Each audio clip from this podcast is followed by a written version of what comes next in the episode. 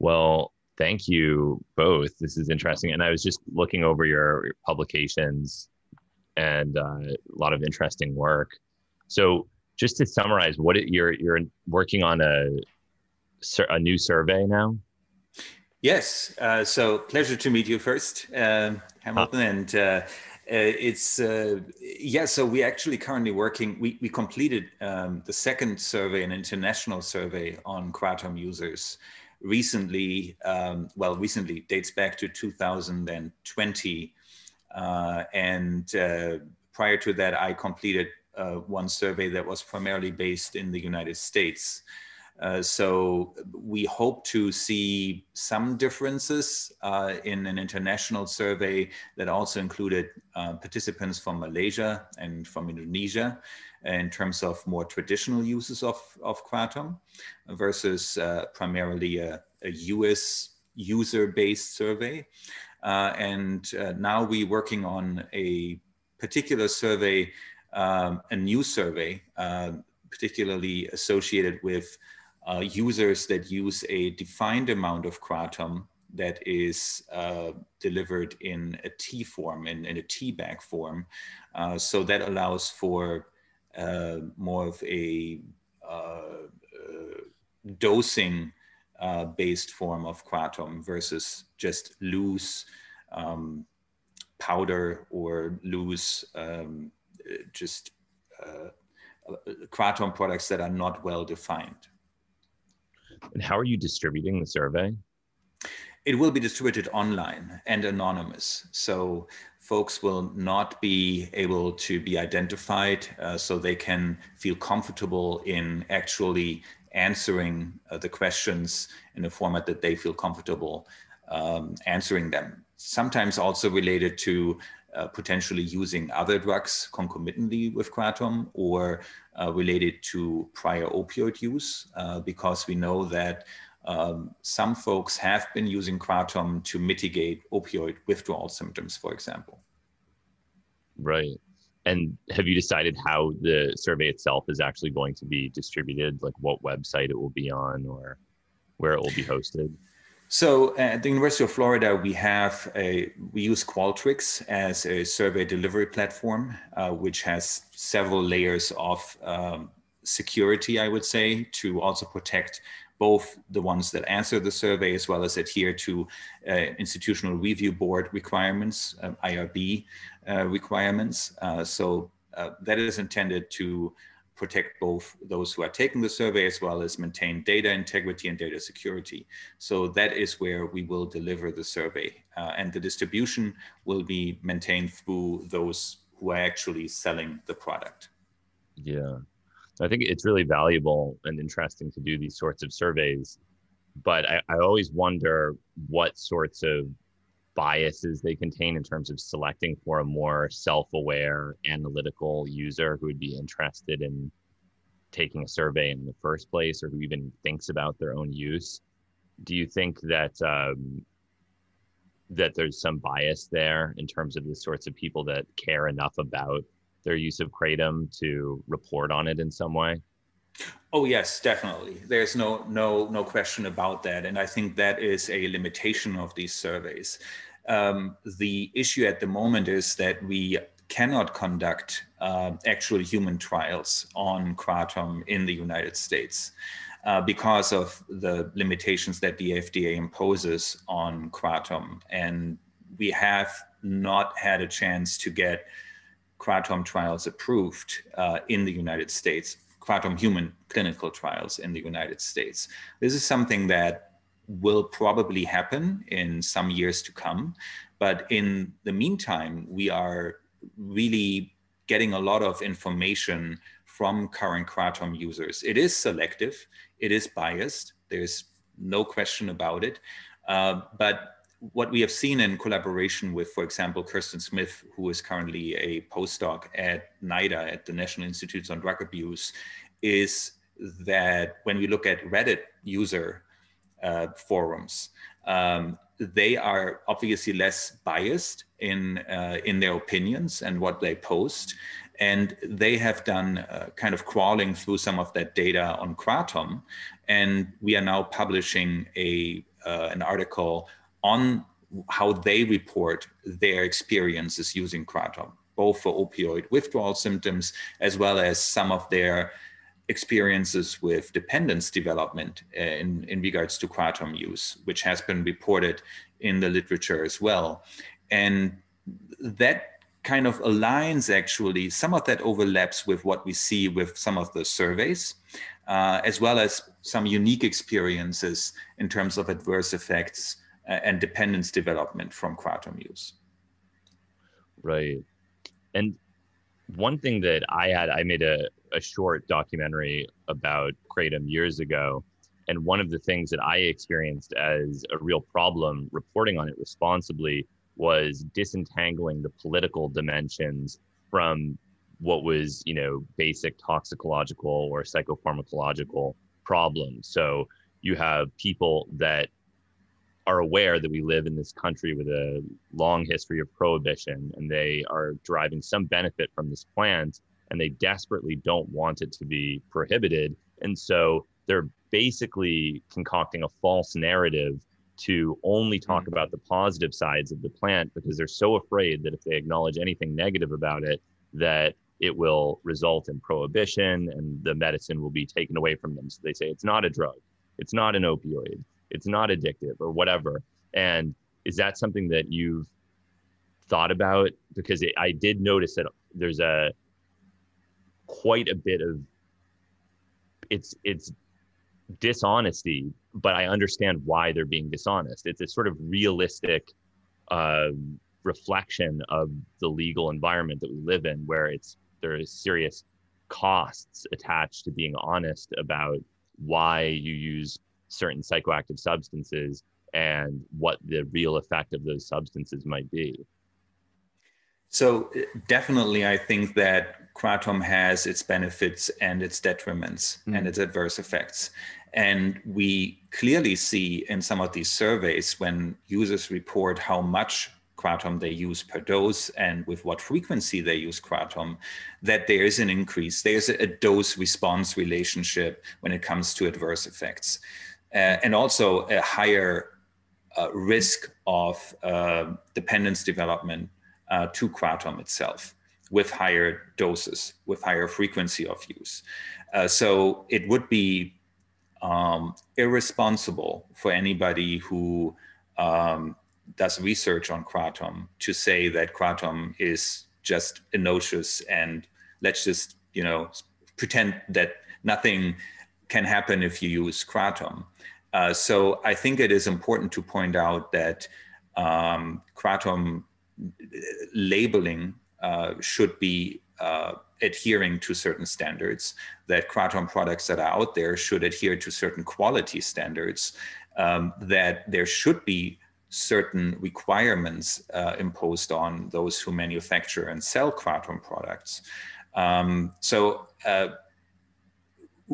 with, with any drug that is available, no matter if it's a synthetic drug or if it's a natural product, um, there are benefits and adverse effects that are associated with its use.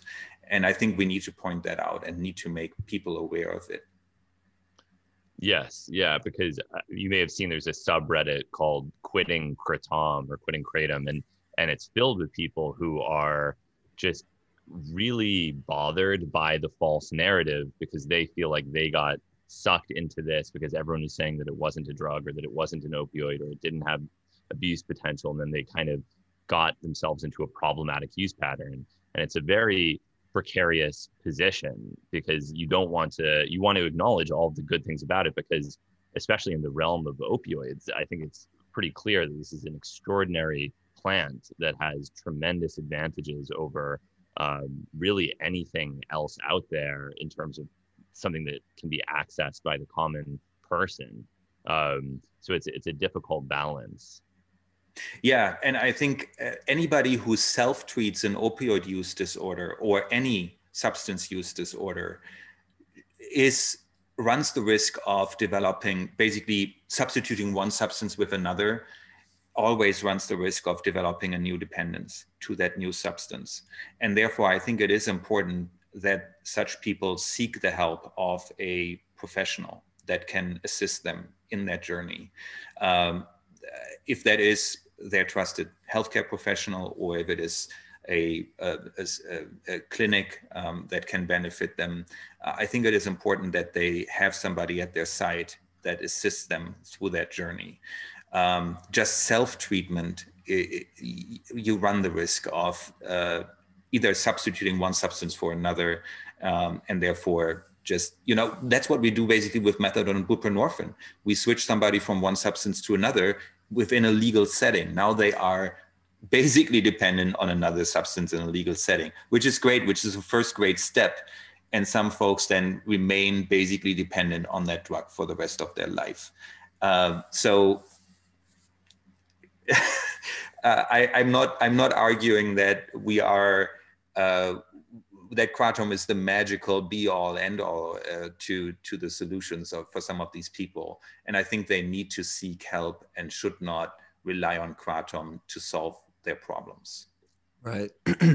Right um, which I think is um, is a very good lead into like why your survey is um, so important. Why I'm looking forward to it when it comes to tea preparation, because I think a, a lot of the um, the negative side effects or the toxicity that we've you know been talking about um, can be related to the formula or the preparation of the kratom and how it's being taken and of course the dose and the extracts. Um, and just seeing the use pattern that's around um, tea versus um, consuming powder at up to 20 grams a day um, we'll be able to um, isolate some of these factors a little bit better in terms of the prevalence of the withdrawal or the addictive aspects of it. In the same way that you would likely see less withdrawal symptoms from a regular green tea drinker versus someone who's taking 600 milligrams of encapsulated caffeine every day. And I think these surveys are very important for um, bring you know just bringing pulling more data in regards to this aspect of um, how one consumes it. Well, yeah, definitely. I think what, what is important here to note is if somebody basically drinks this powder uh, that they make a slur out of, uh, mm-hmm. is that they are not getting like just a water extraction uh, that you would get with a tea bag when you drink peppermint tea or when you drink green tea, what you mentioned, uh, Soren. Uh, but you also get this slur, this kind of uh, often, which is very bitter, by the way. So it's not very pleasant to drink at all. Um, and, and that obviously contributes to a whole host of, of other issues uh, uh, that you potentially cannot predict very well what you actually ingest, um, contributing to uh, an unpredictable nature overall of what you actually ingest and what is being absorbed by your body overall. Whereas with a water extraction, uh, an infusion, uh, which is a tea extraction, wa hot water extraction, you get a much more controlled um, absorption of uh, and ingestion of what you actually ingest. Yeah, no, I think it's it's unfortunate that there isn't more appreciation of things like that in our sort of folk understanding of the way drugs work because you know the probably the best example is cocaine where um, I even made a, a, short piece about a psychiatrist in Peru years ago who was doing psychosurgery on cocaine addicts, where he was removing part of their cingulate gyrus and was having these sort of miraculous results. But then there was a outcry against it, and they said this is unethical. You can't perform psychosurgery on addicts, so he had to find a different way of treating cocaine addiction. And he found that uh, just giving the cocaine addicts coca tea was as effective as cingulotomy. So it's uh, it's amazing how just changing the route of administration and changing the dosing frequency can have this profound therapeutic effect. Um, and that's of course a big part of the the rare instances of fatal overdoses as well. Like polydrug intoxication aside, it's not it's certainly not people chewing fresh leaves or making a tea. It's people that are consuming enormous, enormous quantities of extracts or powder. In some, I mean, the one that I was aware of was someone that was sort of molding the powder into a like a bar and then eating huge quantities of the raw powder in these like bars that he had made. Um, is that your interpretation of the instances of, of severe toxicity and fatal overdose? So I, I have been uh, involved a little bit in, in this on, on the sidelines, admittedly. Uh, so what from what I have seen, the 46 plus um, fatal overdoses where mitragynine was reported in the postmortem blood of, uh, of these unfortunate deaths, it was primarily, as you said, it was polydrug exposures. And I think there was today two cases where only mitragynine was detected. Remains a little bit questionable if all of the analysis, you know, if all of the drugs were actually tested for or not. But that aside, yes, uh, it was huge doses usually that were taken. So we're not talking about the average users that were taking three to five grams per dose and maybe three times per day. It was really heavy, heavy, heavy kratom use, and usually then in combination with with other drugs. Um, so if mitragynine was causative or if kratom was causative, in these deaths is still, to my to my mind, very questionable. Um, and I think we, we don't we cannot tell if, because from from most animal studies, questionable how that translates into the human. Um, we, we didn't we didn't see acute toxicity. You can dose it quite highly in terms of kratom and mitragynine, um, and and the animals do not die. They, they don't experience respiratory depression as we see with classical opioids. Now you see certain signs of, of opioid toxicity, definitely. You see constipation, uh, you see uh, hypotension. So I'm, mm. like you said, you, you definitely have to be careful because it is still acting on opioid receptors. So it is an opioid in that sense but you don't see the respiratory depression that's associated with classical opioids. So uh, you need to dose it quite high, and then it's likely that uh, it is in working in conjunction with other uh, substances. And for someone that doesn't know about the pharmacology of mitragynine, why is it that it's so safe compared to something like morphine or heroin or fentanyl? What is it that because we have this idea culturally that opioids of any kind are this high toxicity pharmacological class that are associated with death and yet you have this glaring exception that's being used throughout the country that is uh, seemingly you know safer than probably acetaminophen. And um, why is that? Why is it so much safer? So uh, the hypothesis or what we currently proposing from the literature, and there have been Andrew Krugel and Chris McCurdy at my own institution who have done some uh, molecular studies and also in vitro and in vivo studies that seem to confirm that is that uh, these indole alkaloids, mitragynine and alike, are binding to opioid receptors um, and they bind as partial agonists. So they do not activate all of the receptors that they bind to when we talk about mu opioid receptors um, in contrast to morphine, which is a full agonist. So it activates all of the uh, opioid receptors that it binds to.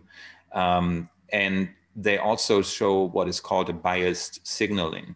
Um, so basically, once they activate the receptor, there's there are two pathways that are being activated.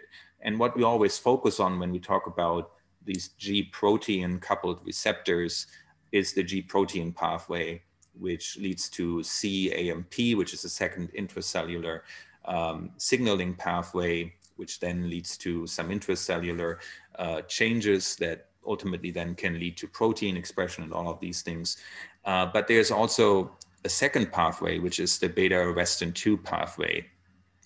And this pathway seems to be associated uh, with some of the negative uh, effects like respiratory depression, like uh, more pronounced uh, constipation, uh, as well as uh, some of the dependence development um, that is associated with it. Now, we, we haven't worked that out entirely, to be honest, because we obviously still see that kratom overall leads to, in high doses, to dependence. It can still cause constipation.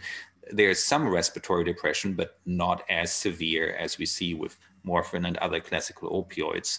Um, so this, this kind of bias signaling um, might not apply to all of the alkaloids that are present in, um, in, in kratom. And we haven't worked that out entirely for all of them. Right, right. Is, is that not the case for 7-hydroxymetragynine? So 7-hydroxymetragynine, um, it, and I go back between mitragynine and mitragynine, so I apologize. Sometimes I get wrapped up in it. um, uh, it's uh, it, it, it actually shows uh, in although there's only this one hydroxyl uh, that is added uh, on the on the between the indole and and uh, uh, in this complex structure, uh, it, it, actually shows it can replace morphine. It, it, can provide the same response when you train a, a rat on on morphine uh, make them morphine dependent, so to say, uh, it can replace morphine, uh, whereas mitragynine cannot replace morphine seeking behavior. Um, so there is something with 7-hydroxy uh, mitragynine uh, that has acts similar to morphine in, in, in its seeking behavior, its replacement behavior, uh, which mitragynine does not. And we do not fully understand why that is the case, although it also seems to be biased. It seems to present with a biased signaling pathway. So we do not fully understand why that is the case. It seems to be related to potentially uh, subreceptor opioid receptor selectivity, so a difference in mu opioid versus kappa and delta opioid receptor selectivity. And am I correct in understanding that 7-hydroxymetragynine is both naturally occurring in the plant and a human metabolite of metragynine? Correct. Yes. So we we we're not exactly certain that it is actually naturally occurring. It might actually occur, and, and that's just a hypothesis. It's not complete. We're not completely sure if it happens, if it actually is occurring as a uh, byproduct of the drying process. If it is actually in the fresh leaf, if you just pick it and you chew it, as is done traditionally, uh, and you get kind of this brief stimulant burst, um, if that is actually, if 7-hydroxy is still in there, or if it's, if it's just a byproduct of the drying process. Uh, and then it is definitely a human um, metabolite. So it's, it's generated through CYP enzymes. Um, uh, and we think that it has to do with much of the opioid analgesic effects, but it might also be another yet not fully understood process that is another oxandole uh, metabolite of mitragynine that might also contribute to uh, some of the pharmacological effects of kratom. Do you know what that other metabolite is? Uh, it's uh, it's uh, it just came out. The publication just came Pseudo out. Pseudoindoxil. It's a pseudoindoxil. Uh, it's mitragynine pseudoindoxil um, metabolite that is generated through esterases in the blood. So it's not generated through uh, CYP enzymes. Um, mm. uh, it's it's but it's not yet fully confirmed if that is stronger acting than mitragynine or, or 7-hydroxymitragynine we, we're not yet certain. Right. And I think that the issue of prodrugs and active metabolites is one of the most complicated aspects of opioid pharmacology because, you know, there's a sort of, uh, it, you know, it, it's considered like a basic fact, at least in terms of what I've learned in pharmacology, that two drugs, all else equal, the drug that has the slower onset will have lower abuse potential than the one with the faster onset, and the one with the longer duration will have lower abuse potential than the one with the shorter duration. And so when you have a drug that has uh, a, a primary active metabolite that seems like in some sense it's desirable because it's going to reduce the rapidity of the onset of the opioid action and that is why uh, I imagine why in many countries codeine can be sold over the counter, even though it's really just a morphine prodrug, and morphine is not over the counter anywhere on earth.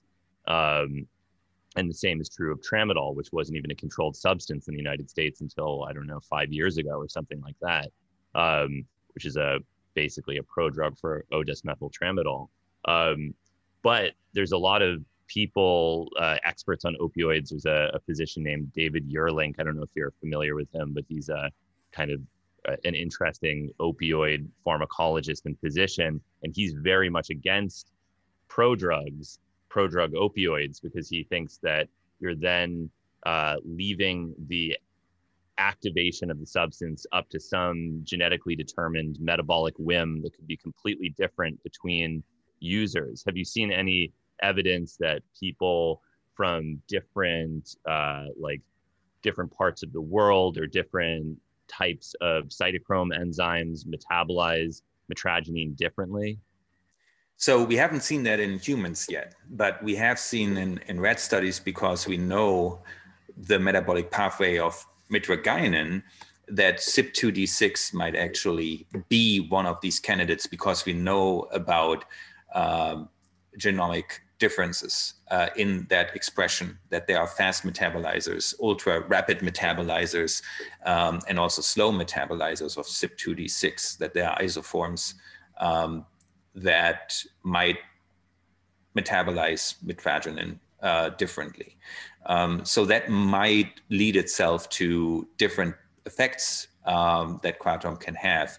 Now we have to be aware. We're only looking. We're only talking about mit- mitragynine at the moment, and mitragynine might be the most abundant alkaloid, but there's obviously more to kratom than just mitragynine, and it, it, seems to be very clear that the overall effects that a user is experiencing from kratom are not solely attributable to just this one molecule, to just this one substance. And I think the focus has been so much on mitragynine that we might be sometimes losing a little bit sight of, you know, there's much more to uh, to kratom than just the mitragynine. And I understand that because mitragynine is abundant, is the most abundant alkaloid, um, that this is where the research is at the moment. But I think the overall picture of kratom should not get entirely lost in this mix. Yeah, which um, which made me very curious to um, uh, to ask about um, one of the other uh, alkaloids that you had brought to my attention in an email, um, Dr. Grundmann, which is rhynchophylline. Which, what I, if I'm pronouncing that right? I um, I saw a very short Wikipedia article before this that said it was a selective NMDA antagonist and partial calcium ion channel blocker. Mm. Um, yeah. What other research um, or, or, knowledge you have on on rhynchophylline? Because it, it's it's just amazes me what all these mitragynine scaffold um, do, or naturally occurring um, alkaloids and, and kratom are capable of, and and how they affect so many different receptor types. So at the moment, we we don't know much about it. To be honest, uh, we know it's it's primarily actually uh, present in uh, Urticaria uh, species, so completely unrelated species. Um, and uh, we we doing some preliminary research at the moment in in worms, which is a good replacement uh, for higher mammalian species. so we're looking at it more from the perspective of what else is in uh, in kratom uh, that might actually contribute to its pharmacological effects because I am really when we look at so many other uh, natural uh, extracts that are out there or natural products that are out there. Think about St. John's wort, think about um, kava or something like that. We, we're not extracting just hyperforin or hypericin from St. John's wort uh, to give the, the the single ingredient. We're using still the the actual extract, or we're using still the the actual natural herb or whatever part of the plant we're using, uh, because we we know that they are working together often. Either if it's increased oral bioavailability of the active compounds or something like that, right? So I think that we cannot, and, and especially with, with kratom, we know at at low exposure amounts or short, brief exposure, chewing on it, taking low amounts, it has stimulant effects. At high exposure amounts, longer, letting it steam longer, lower infusion, mm-hmm. uh, longer infusion times, water extraction, it has more of an analgesic or sedative effect. So I, I, don't think we can attribute it all to just mitragynine. I think there has to be more to it. So uh, that's why we're looking at different compounds, not only alkaloids, but primarily other alkaloids as well. Right. It's so complicated when you have a plant with so many different compounds that's used in so many different ways. I mean, do you think that the difference between the traditional use is so great that you know, like you mentioned that the 7-hydroxy mitragynine could even be just a, a product of drying and aging the plant, which is something that isn't even done traditionally, at least in Thailand where I saw it. Uh, maybe it is in other places. So, do you think that it's so different that you can't even compare these sorts of of use? The use of a farmer chewing a fresh leaf versus somebody buying it at a store and taking a a I mean, it seems like you could be getting completely different um, compounds depending on the age, depending on the way it's extracted, and it could be a very different experience as well. I think there's definitely uh, different experiences uh, that you can, or different effects that you can get uh, from a, a dried uh, kratom uh, product uh, versus the fresh leaf, and we see that with a number of different uh, natural products again where either we enrich the the active proposed active ingredients or the known active ingredients um, uh so I, I, think there there's a there's a good potential that that is the case here as well with kratom um, do we still can we still uh, get benefits from either use? Yes i think so. Um, I think that the traditional use that we observe in Thailand, in Malaysia, or Indonesia um, definitely points us to uh, to uses uh, and uh, and uh, benefits of kratom that we can observe here in the United States as well, and that's what the survey data tells us. Uh, as much as that is associated with limitations, uh, I think that people are not that biased in that they would give us completely false data in, in their reporting. Uh, not you know among 5,000 or 6,000 responses that we get from from survey data, uh, but I think it is it is it is a distinctly different um, different effect uh, range that we see from from the dried plant material versus the fresh plant material. Yes. And in terms of you know when we talk about treatment of opioid dependence, it's hard to talk about it in a purely pharmacological way because you have all these legal, medical factors that come into play. But if you were to remove all of that, just based on your reading and your research, how does you know some some of the major things that I've seen people using. You have methadone, obviously, is the sort of the traditional. Then you have buprenorphine, which has become far more popular in recent years. Then you have use of different kratom preparations, and for a while, it seemed that it was very popular for people to use high dose loperamide. Um, again, that was partially due to the legality, but also it seemed to have somewhat uh, it, it seemed to be effective for many people to the point that manufacturers stopped selling large bottles of loperamide because they were selling so frequently for people that had opioid dependence problems that they were trying to wean off using loperamide that they like changed the market. You know, it used to be on Amazon that you could buy these 500 tablet bottles, and now those are are I think they're five times the price that they used to be. Um, so, just based on these different strategies that you've encountered, how does uh, the use of a kratom product line up? What are the advantages or disadvantages? So if I compare what kratom currently, what kratom products are being sold on the on the market at the moment, there's there's a huge range of products, and you it's like in some regards comparing apples to oranges, right? uh, we have these highly concentrated um, extracts uh, that contain that are really enriched in mitragynine, where you have 40, 50% mitragynine in them. Um, and, and I wouldn't call them any longer kratom uh, extracts because mm. they're almost like pure mitragynine at this point. Uh, uh, and actually, uh, some labs use these products to just basically isolate mitragynine because they're already so so high in mitragynine uh, that uh, you just have to remove what what little there's left of anything else. And then you have these these huge variety of, of kratom products that are out there uh, uh, that are very variable. Uh, it's very hard to to tell what you actually get when you buy it. Um, the labels are minimalistic in many ways. Uh, you might get product of Indonesia or sold, you know, imported from Indonesia and not much else on it.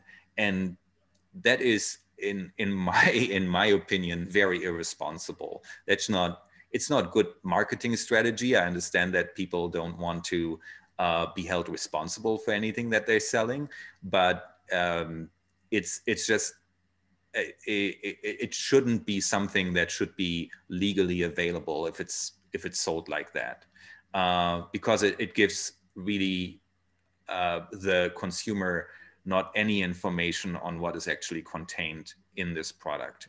Uh, and i think for example there's the um, uh, Kratom uh, Consumer Protection Act that has been enacted in some US states uh, where um, basically label requirements are necessary, where dosing is um, something that should be printed on it, um, how many grams should be taken per dose. Mm-hmm. Um, where uh, a maximum 7-hydroxymitragynine concentration is required. Uh, it should not be sold to minors. Um, so I think that are some good starting points uh, for good manufacturing practices, uh, limiting microbial contamination, um, limiting um, heavy metal contamination, stuff like that. Um, how does it compare to methadone, buprenorphine? Um, how does it compare to loperamide? Um, so loperamide for me is, is not, that would fall under self-treatment and potentially harmful self-treatment uh, because loperamide is obviously not intended to be at all uh, something that you would take uh, for for mitigating withdrawal symptoms from an opioid use disorder, um, and uh, I don't think it's a safe option. Um, uh, folks might be experimenting with it in various ways, um, which is to me sounds sounds just insane to to uh, to be uh, to be honest. Um, kratom uh, has adverse effects, and I think people need to be aware of it um, when they start self-treating an opioid use disorder. Um, I don't think that kratom by itself, and I, I pointed that out before, um, is should be should be just used in a self-treatment setting to mitigate um, withdrawal symptoms from an opioid use disorder. It should be used under the supervision of a medical professional.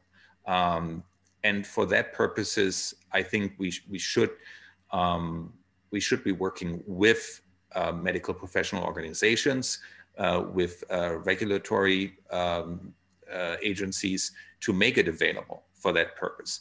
Uh, and, a, and, a, and, a, and, and, a necessary step for that is to have uh, good quality products on the market to make it available for that purpose. I have seen uh, folks uh, that do very well on kratom to mitigate opioid withdrawal symptoms. And, and we see that over and over again. We hear from folks that are doing really well on when we talk about Reddit forums, they do very well but we need to be aware that it has a dependence potential, just like methadone or buprenorphine, which can also be abused, and we have seen that as well. So I think it's important that this is done in a in a responsible setting and responsible manner. Right.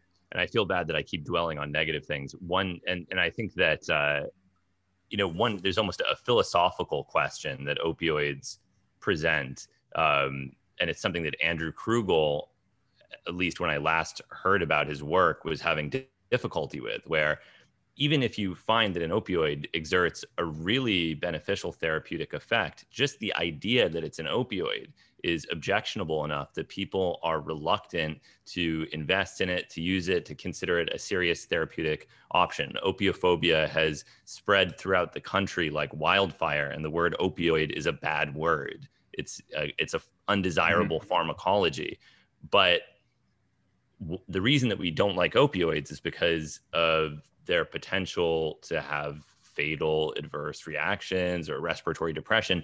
Once you strip all of that away, then the question of is it an opioid bad becomes a much more complicated question because we're very comfortable with dependence on other pharmacological classes. There's nothing wrong with being dependent on caffeine. There's nothing wrong with being dependent on nicotine, assuming you're not smoking cigarettes or smoking it at all, um, or maybe not nothing wrong, but it's considered somewhat innocuous by most people. It's routine for people to take SSRIs for depression every single day. It's routine to take a benzodiazepine for insomnia or anxiety. So, do you think that this unfortunate legacy of high toxicity opioids has contaminated the therapeutic potential for future opioids that may have tremendous value either as antidepressants or just you know uh, safer analgesics or a number of other potentially useful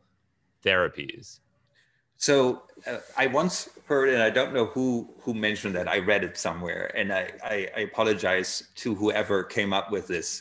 Um, substances, no matter if it's a drug or whatever it is, inherently are neither good nor bad. Uh, it is what we attribute to them, uh, what humans attribute to them, and especially before opioids were through marketing schemes um, just sold like candy or prescribed like candy by doctors um, and pushed by, by manufacturers in the 1990s. Initially, opioids were almost entirely used for cancer pain. And uh, in, the, in the mid 1990s, uh, then this expanded with OxyContin, right? OxyContin was like the magic pill that was associated with less uh, abuse potential because of its delayed release action, and people cracked that code rather quickly. And all of a sudden, you had access to this large dose of oxycodone um, and could just abuse it, uh, misuse it, abuse it. Um, so opioids, no drug or no substance is inherently bad. It, it's really what people make of it. Um, uh, and and we try to demonize either people that use it, misuse it, or abuse it as the others um, that you know can't handle, can't control themselves, um, or we demonize the drugs. Uh, and I think that is a, a, profound misconception. We call it the war on drugs.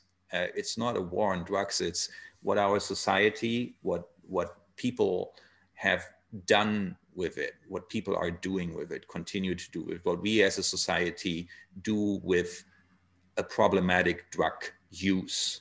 Um, so, uh, within that context, opioids have a place in therapy. Um, they have a place in therapy for severe, acute, and chronic pain. Uh, and they need to be prescribed to people who need opioids uh, we need to be aware of that and we need to educate both prescribers and those who need opioids when it is appropriate to prescribe them.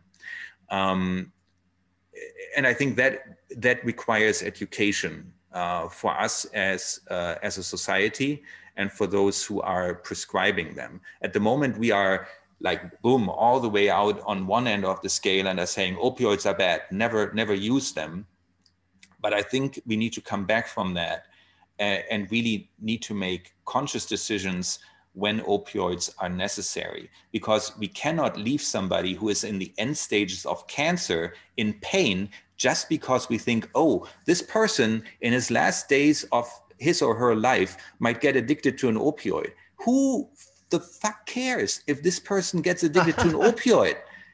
They will they will die. They face the end of their life. If they are high on an opioid, let them be high on an opioid for crying out loud. I don't so what? It's just it is insanity. So that's my that's my two cents worth on this topic. Yes, and, and of course I agree. Um, but I, I guess more specifically, I think most reasonable people agree that opioids should be prescribed in any kind of end of life palliative care type scenario, unless they're just you know uh, sadistic. But in terms of you know Andrew Kruegel had a tianeptine derivative that he had synthesized that induced spinogenesis, and he was trying to get funding to do that. And as I recall, he was having difficulty with it because people were saying, we don't want to fund an antidepressant opioid. That's just not a good idea right now. Politically, it doesn't make sense, even if medically and pharmacologically it makes sense. So, but of course, once you start stripping away these negative aspects of opioid pharmacology, then you, you have to ask yourself, well, why wouldn't people be using this as an antidepressant if it doesn't kill people or if it doesn't have the same uh, abuse potential as something like fentanyl or morphine? So, do you think that in the future we will basically redefine what an opioid experience is through better opioids? My guess is it is as is as good as yours in that regard, to be honest, because I think that the term opioid has a very negative connotation right now. I completely agree with that.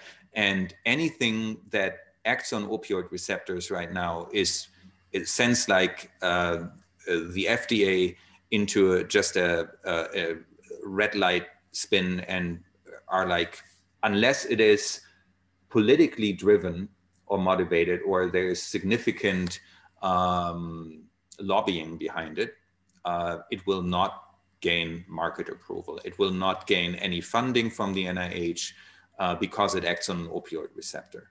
Um, if that will be redefined anytime soon, uh, that I think depends on uh, political leadership and so society's drive to become educated on this topic, to, to really see the need for education uh, in regards to how do we fine tune um, opioids to actually benefit people in many regards and not only look at the negative aspects of opioid treatment and opioid use.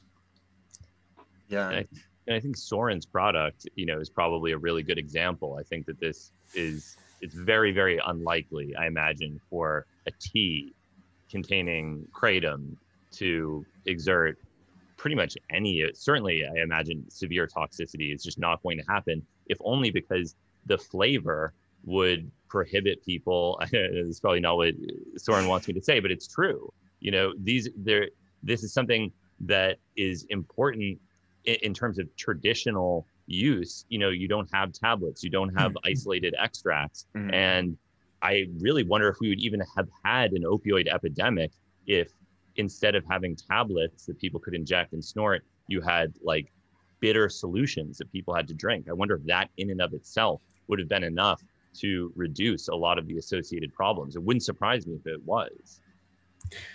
So, one thing of note is that, especially in this formulation, in this delivery as tea bags, when it's made available in this form, you have several advantages. You have that it comes in a predetermined amount. You have a tea bag where you have a predetermined amount. Um, you you have an, an adequate label um, that tells you, okay, this is how much you should take per day.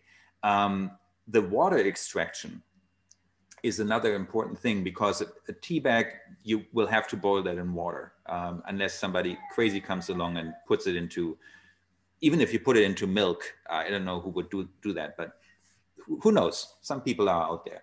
Um, huh. I mean, um, uh, even if you if you do that uh, to avoid some of the uh, of the of the bitter taste, you might add sugar or something like that. You, you know, and that's actually done in the, in the traditional setting as well. You you yeah. wrap it into sugar, the the leaf, and and and mm-hmm. uh, do that.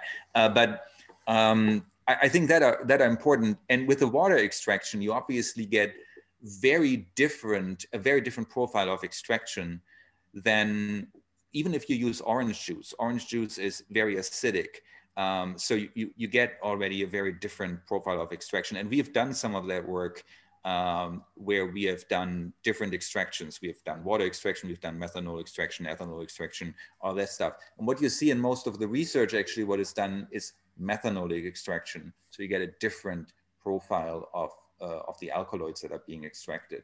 Um, so there you already have one, one difference. Yeah, and if I could say, the one thing that's been on my mind recently is the comparison in a more of a historical and less scientific sense of kratom with coffee. Um, recently, I've been watching or, or listening to uh, Bach's 1730, the Coffee Cantata, and I'm not or Cantata. If I'm not sure if you're familiar with the story, but it's a, a mini opera that Bach wrote back in the 1730s about a coffee house um, in Germany, and it was highly stigmatized at the time. Drinking coffee was considered to be a satanic activity, and this is a an opera about a husband or a father who um, threatens to take away his daughter's right to marry because she keeps going to this coffee house and drinking this drink, and he just cannot understand it. It's satanic to him. It's a it's a stimulant or it's a it's a drug. It's it's I mean it's less um, um, you know less specific than drug at that time is satanic.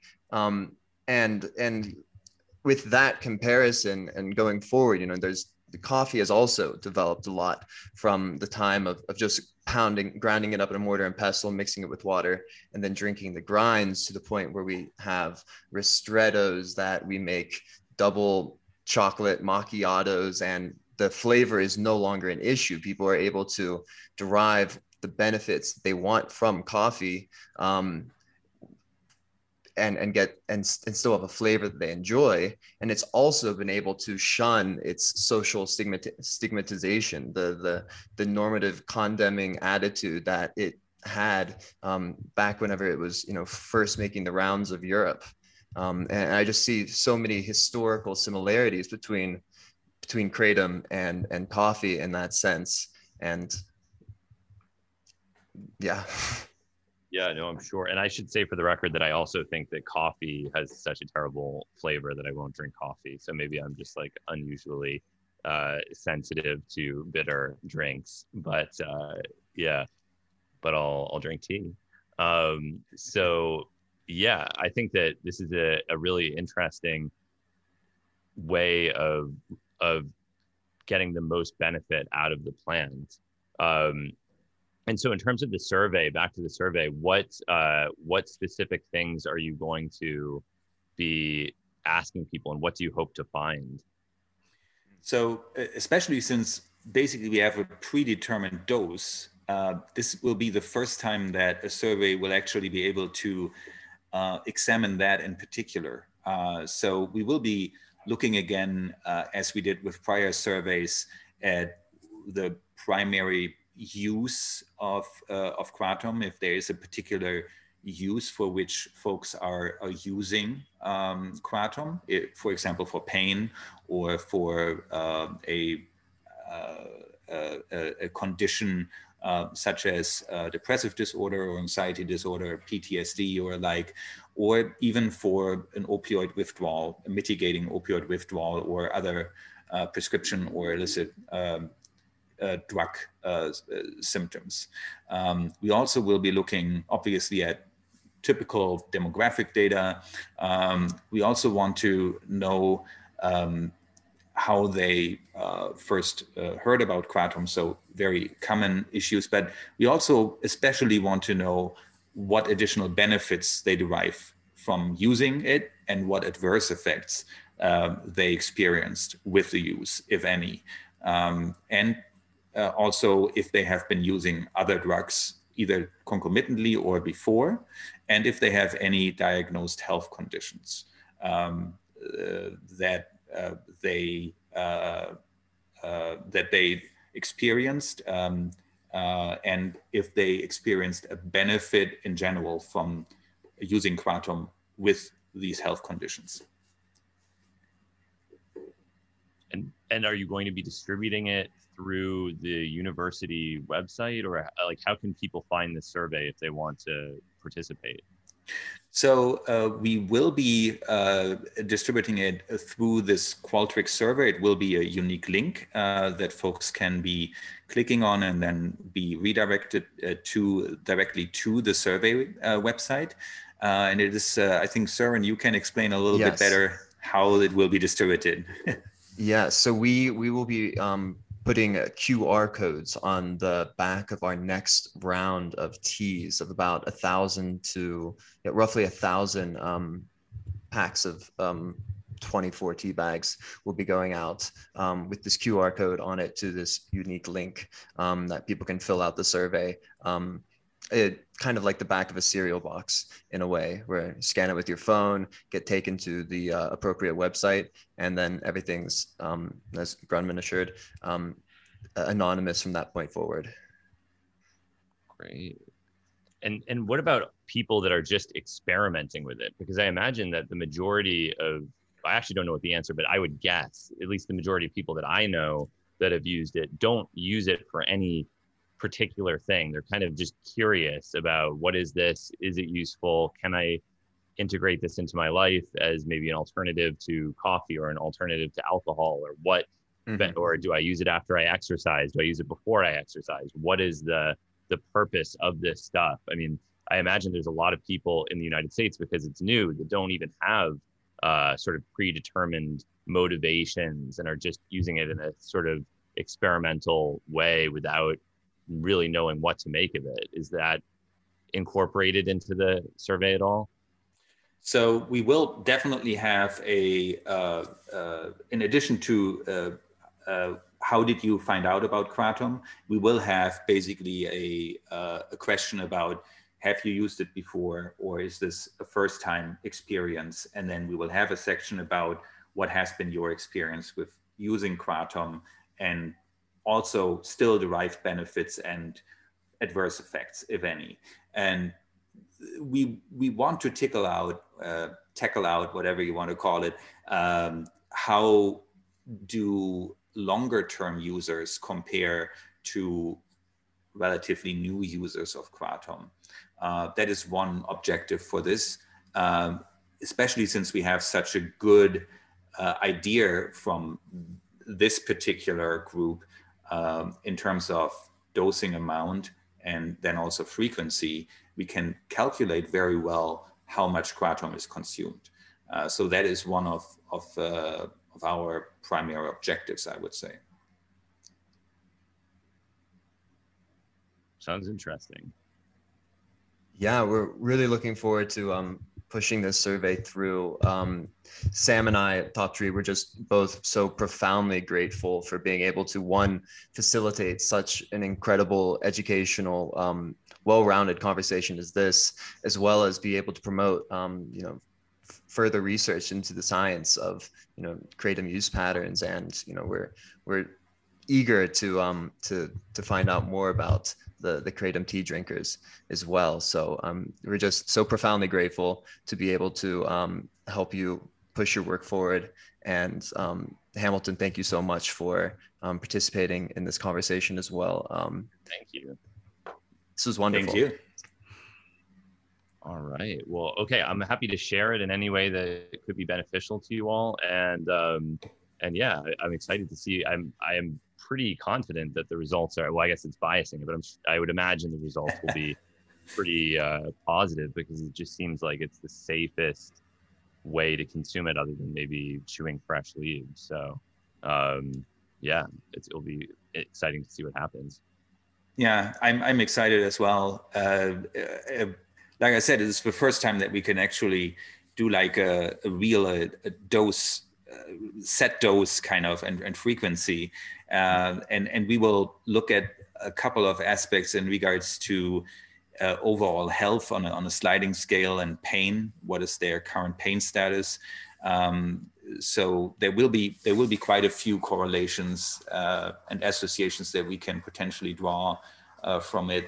Uh, now we, we have to see a little bit how we can look at uh, frequency, uh, so longer term kratom users versus new kratom users. Uh, because some of them who have not used it that long before this particular product might have used other kratom products before. So, you know, we have to we have to see how we're going to balance that the best way mm-hmm. um, uh, in this study. And you have some products that are flavored, right? So you have some that are um, like cinnamon flavored or have some flavors in it. Um, versus passion fruit, you know, peach, vanilla. Yeah, so we have to we have to see because this is something that I haven't really seen before on the market.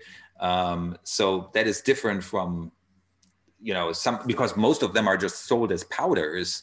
Uh, so uh, there's no flavor to them that overcomes the bitter taste that is inherent to kratom. Yeah, I must say that the the new blends and the flavors, I've I've been finally I've been able to taste all of them, and there's the the astringent uh, aspect that Hamilton's so fond of mentioning um, is absent in so many ways. Um, it, it's it's it's a whole new experience, and yeah, I'm I'm very interested in having an open mind and seeing how that affects people's response in the survey as well. Yeah, well, I, am also looking forward to analyzing them actually uh, in terms of their alkaloid content, at least the mitragynine content, and um, still this rhynchophylline is kind of the the mystery kind of hopefully adds a little bit of a puzzle piece that we can put things together with the C. elegans, the Caenorhabditis uh, elegans worms. Um, we, we it's funny because COVID-19 has created uh, a, uh, a, a, unique problem. We can't get morphine as a positive control in, in the worms. Uh, our collaborator in the Netherlands cannot get, for whatever reason, morphine um, currently. Um, and so we, we cannot run the positive controls at the moment. Uh, so oh. we hope That's to have the, yeah, at least not on the on the legal market. I don't know about ah. the black market, but um, we, we're not we're not going there yet, at least. So uh, we're still trying legal avenues. We tried we tried actually loperamide um, in the beginning, uh, but loperamide is just not it's not providing the same responses that we're seeking as morphine which does make sense uh, um, but we'll, we'll, have to see we have to wait for that a little bit but we're testing rhynchophylline in the worms uh, as a for pumping mechanisms that seems to be similar to um, opioid um, suppression of respiratory rate in the worms. Um, so we're looking for that at the moment. But we can't we can't do anything unless we have an actual positive control to compare it to. Right. Unfortunately. Wow, wow that's interesting yeah well wish you best of luck with that i'm really excited to um, see the results of the survey and all the other work that you're doing um, in the future um, i've got a google scholar notification set for your name um, and i recommend everyone else that listens to this sets theirs as well um, it's great content well, it was a pleasure talking to, to both of you. Uh, nice meeting you. Uh, and uh, yeah, all the best. Stay safe during these uncertain times. Uh, let's hope yes. we can get back to normal somehow. Absolutely. Yes, thank you. Thank you so much. Yes. Thank you. Thank you. Cheers. Have a great day, everyone. Bye, everybody. Mm-hmm. Bye.